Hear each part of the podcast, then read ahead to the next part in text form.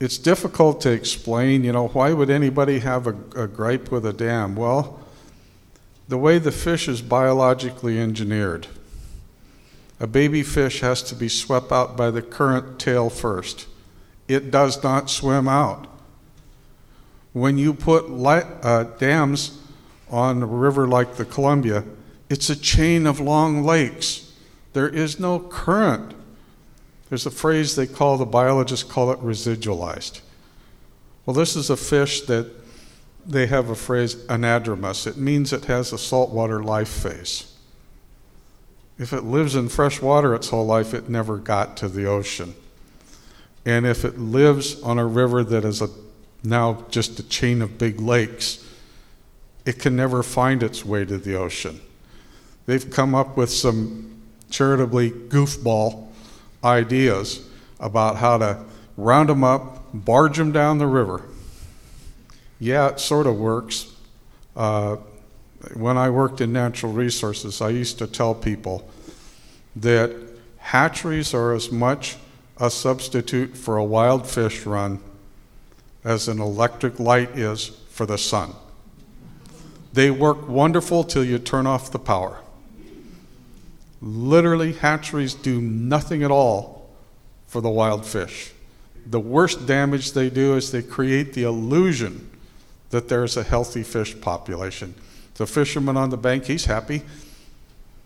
He's catching fish. But the reality is, if they don't catch that fish, that hatchery fish, because of the way they're processed in the hatchery, they are from that point ever genetically inferior. They damage wild stock when they escape. They don't make wild stock stronger. And so a hatchery is it, it, it's a very destructive process. It's, it's more than a sad imitation for nature. It's actually a destructive process. And so with the fish, you know, we have to work, uh, find ways to avoid hatcheries, to avoid, to find ways to, to restore fish habitat. And I will tell you that I believe uh, that the habitat below the hydro projects, I have long called that the seed orchard for the Columbia River. Because this lower hat, habitat is going to be the best chance to, to restore wild fish. Because when you have dams and those big long lakes to go through, wild fish can't make it. It doesn't work that way. So, you know, that's what you have to, to look at is uh, people think that they're, they're doing well, and they, they, they honestly intended that they, they were doing well. But just remember, uh, you know, remember my analogy of a hatchery and a light, because they really are that close to together. Thank you.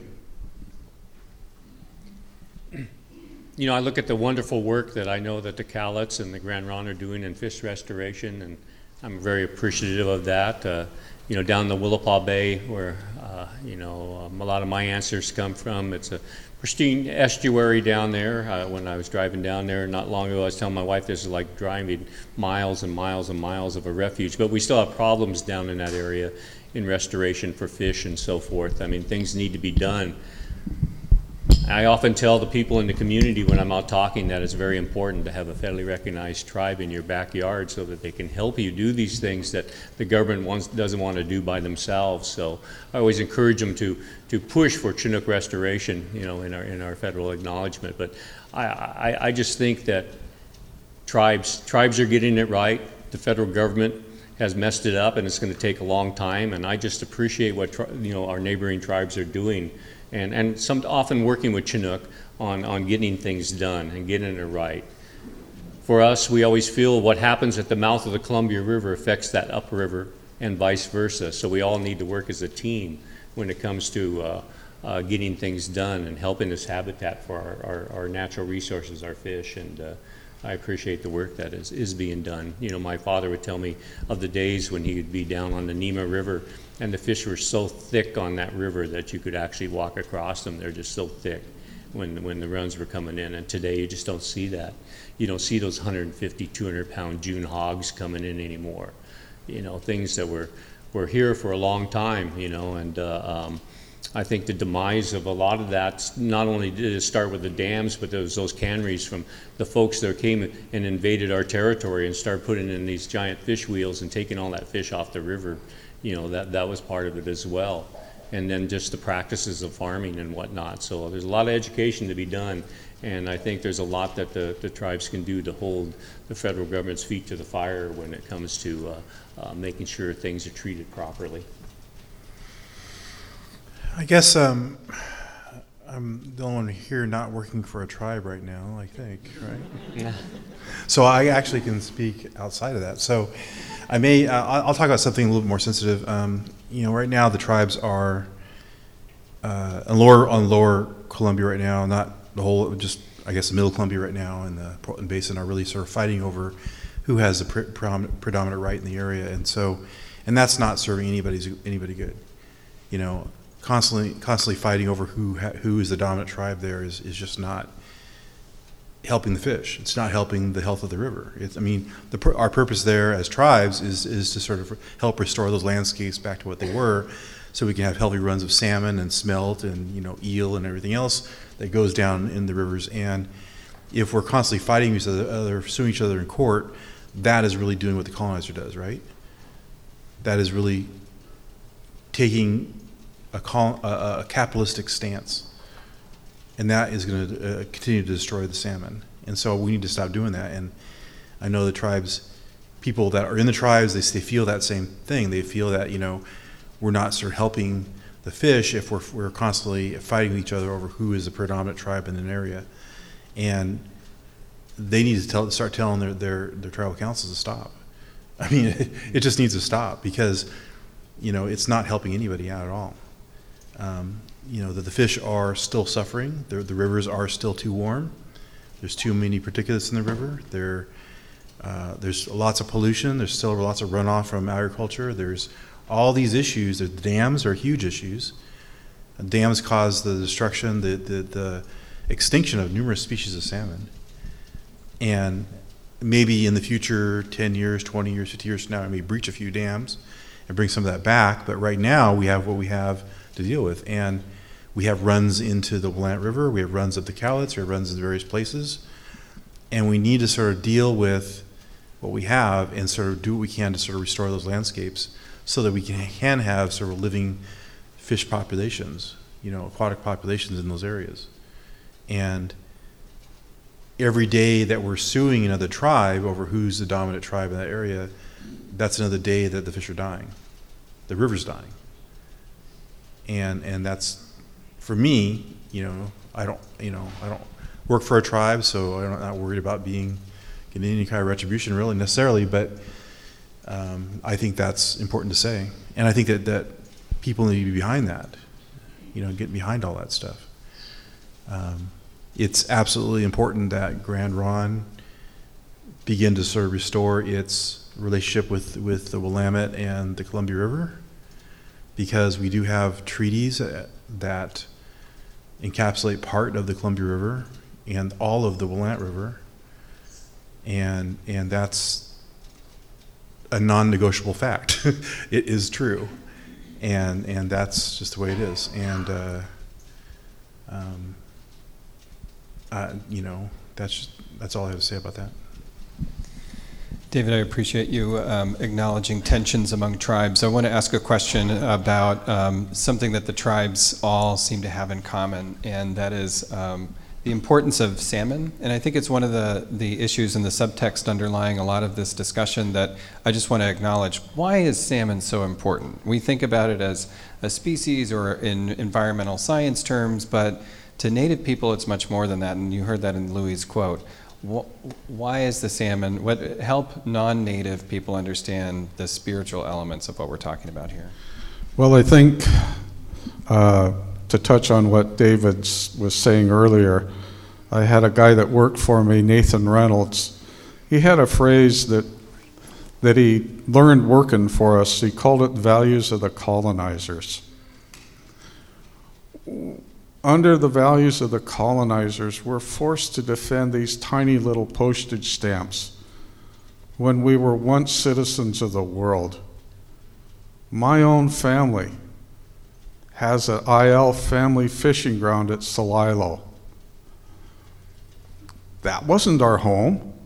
We were not hosts, but we had a, a regular family fishing site at Celilo. We were in, in that day, we were not in continuous conflict over the resources. You know, that's, that's a modern creation. I, I have a lady that I see at meetings all the time, and she's at Tulalip. She blames the reservations and the BIA for it because they brought this model of tiny, tiny little places. And it's so radically not what we were. Uh, there's a, because uh, I, I study lots and I buy lots of books and I read lots of books.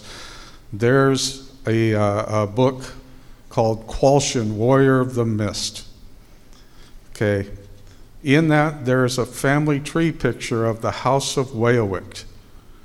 Weyowicht was the grandfather to a bunch of prominent leaders Leschi on the Puget Sound, Captain Peter, a Cowlitz man, uh, Kamiakin, last war chief of the Yakimas, Qualchen, a man who was called a Palouse. That family tree just runs from the Puget Sound to Spokane. That's family. In, at Cowlitz, we know that Scanewa, my great great grandfather, had a wife from Chinook. He had a wife from Umatilla. He had two wives from Vancouver Island. And just the other day, I heard about a couple of wives from California. you, you, the modern concept doesn't begin to understand what our reality was. And because the modern concept is so radically out of step, it leaves us button heads over crumbs. And, and that's the foolishness of it all. You know, uh, you know we, we want to work for restoration. I, when I worked at the Natural Resources Department at Cowlitz, we had a group of white sport fishermen, friends of the Cowlitz. They were our, our tightest allies because they knew that we had to save fish first. Then we'll fight over what's left. If we don't save the fish first, I spoke to one of your senators down here and I told her, You're young enough. You will live to see the last resident orca die. That's the reality. You're 30 something, you will probably see the last resident orca die in the Puget Sound. They eat salmon. When there's no fish, they're gone. Thank you. You know, I, I, salmon's hugely important, you know, to all nature, you know, orcas and everything. I, th- I think uh, you know really you know salmon is like the poster child on the health of the river and the ecosystems. But we, we worry, you know, we worry about other things. You know, it made my heart really happy to, uh, you know, last week to hear that, you know, about a thousand people were able to go down on the Cowlitz River and dip smelt. Because as a young kid, I can remember going down and you could go down there, you'd put your net in once and you pull out a bucket full of smelt. Smelt were everywhere. People were everywhere. I remember I probably ate too many smelt. I got tired eating smelt. But smelt were wonderful. The, cat, the village, the Cathlapotle village down there, when they went through and they, they examined all the bones down there, the fish bones, and, and uh, to see, you know, what the Chinook people were eating, you know, and of course, uh, everybody just automatically thinks they're eating a lot of salmon. No, they were eating a lot of smelt, a lot of eucalyptus down there because of the oils were valuable in their bodies and so forth. So there's other there's other fish out there that are you know that uh, are a huge indicator on the health too. You know we can't forget the smelt. We can't forget the sturgeon. You know it's wonderful to see some chum runs coming up, chum salmon runs coming up. You know. Um, I know my dad would tell me stories where you know people always valued the, the Chinook salmon and and uh, the silvers and everything else, but he always wanted to get the dogs. He wanted to get the chums because they had more oil in them, and when you smoked them, they were more valuable to your system. So, uh, you know, I think uh, it is important, you know, to see those salmon runs come up, but we can't forget, uh, you know, all the other the other fish that are out there in that river as well. And we, you know. Um, when the seagulls were in the river, the smelt were in the river, and we all got excited. So it was good. Yeah. Eagles mean salmon, seagulls mean, mean smelt. I guess I, your question is interesting, 'cause I, I, when I, everybody was talking, I was thinking of, um, you know, what, what, why is the salmon so, so important? Because we know that small fishes were important, you know, like sturgeon was important, other fishes are important, you know, trout and stuff like that. Um, I think it's, it's, it's because of a lot of things. It's because, you know, it's like the cedar tree serves a lot of purposes. You know, i- i- you can make clothing out of it, you can make canoes out of it, you can make houses out of it, you can make, you know, baskets out of it. You make do all kinds. You can every piece of the tree is useful.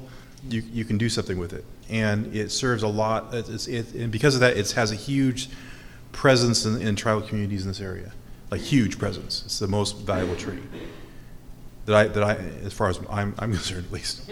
I can't speak for everybody, but um, but also, but salmon does the same thing. I mean, salmon does. It comes three or four times a year. I mean, and so it's then you're getting different kinds of salmon coming, like talking about chum salmon, different kinds of salmon coming in with different purposes. There used to be like a giant salmon that came up to Columbia that where there were over 100 pounds. You know, I mean, there was these all different kinds of salmon, and the salmon would be processed many different ways. So it was hugely valuable to the trade. So I mean, you could smoke it, you could you know wind dry it, you grind it up. It was it was it would you know you put it in your food make soups and stews out of it, a lot with other stuff too. You could. Uh, uh, the oil was immensely valuable because it had nutrients in in the oil that you needed to survive. I mean, fish oils generally have a lot of nutrients in them. That's why a lot of people use fish oil, right? Um, somebody asked me the other day, so why, you know, how did people survive in the Arctic where, where there was no sort of fruit? You know, how do they get vitamin C? I'm like, well, it's in it's in the oils, and it's in the so salmon, oil, it's in the mammal oils and fish oils that they're get they're they're they're getting. That is, you know, where they're getting all those nutrients, those vitamins and minerals. That's why you know you hear about all these really gross recipes that we think of gross now, of you know them eating you know or dipping out oil with some sort of food, you know, in, in a big pot of sort of oily stuff, um, and that was nutrition back. That was good stuff, nutrition back then. Um, that's the way people ate, and some people still eat that way today. You know, in some communities up there, but nowadays we're in this sort of low fat you know kick we're all like getting rid of fat because it's bad for you but really that oil that fat has lots of nutrients in it for certain for certain types of animals. And we need it. It's ab- absolutely important for human survival. Uh, now we, we try and supplement that with, with vitamins and stuff. But but I think that's that's that's why. It's because salmon was uh, it's immensely valuable fish for for trading. It the way that it jumped over sort of falls and barriers in the river made it easy to catch. It was in a certain package that you could easily sort of cook that up really, really well.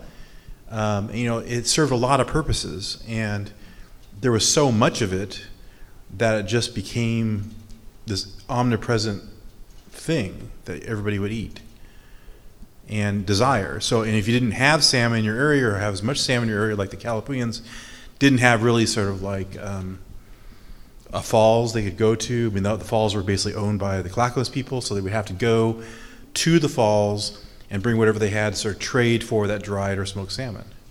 They were not going there to get sort of fresh salmon because it wouldn't last very long. They would absolutely be trading for dried and smoked salmon with camas or wapato or something else. And so it's this immensely valuable fish. You know, you were talking about Lewis and Clark earlier, and I was I was very interested in that because I, I remember reading some of the Lewis and Clark journals, and them, I think they got sick of salmon mm-hmm. because they started buying dogs, and you know, They had a bias. East Coast people had a bias against eating pink flesh salmon. that's right. They, they thought it was disgusting. They were repulsed by the idea of eating pink flesh salmon. Before I leave you, I got to tell you one thing. Billy Frank used to say, You can't be a salmon people without fish. You know, literally, they were more than food. They were admirable in their lifestyle. They were, there was, they were agile. They, they had tremendous perseverance. There was a lot about a salmon. It was more than food. It had a lot of things to admire. A lot of its characteristics were, were really quite noble. Thank you. Yeah, I think, you know, it brings to mind for me a couple, just a couple of little stories that I've heard over the years, you know. Uh, I had a friend of mine that canned up some salmon and he, he put it in a jar and it was all nice rolled up. He had skinned it and everything when he smoked it and he took it up to the elders and he gave them this fish and they looked at that jar and they said, no skin? You know, they're like, or, or we would take fish, we would take fish up to our elders down in the Willapa down there and and you bring it up to them and they'd say, What? No heads? So we literally would save the heads and bring them buckets of heads so that they could make broth, you know, and, and, and get, the, mm-hmm. get the value out of those heads. And today, that's what we're doing again. Our Natural Resources Committee is actually starting to can and put up, you know, fish broth, you know, out of the heads so that we can use that and get it back into our people's system. So. And that's just for humans. The other piece is that the bears, uh, when the salmon are dying, they're spawning and they're dying. I mean, how many different, you know, different species does that feed? Mm-hmm. So it wasn't just for us; it was for all, the whole environment. There's a huge ecosystem that depended on the salmon coming back and spawning and dying there, and then taking advantage of that. Yeah, it's it's huge. So thank you guys very much for this. We really appreciate it. David Lewis, Sam Robinson, and Mike Iyall. Can we get a round of applause?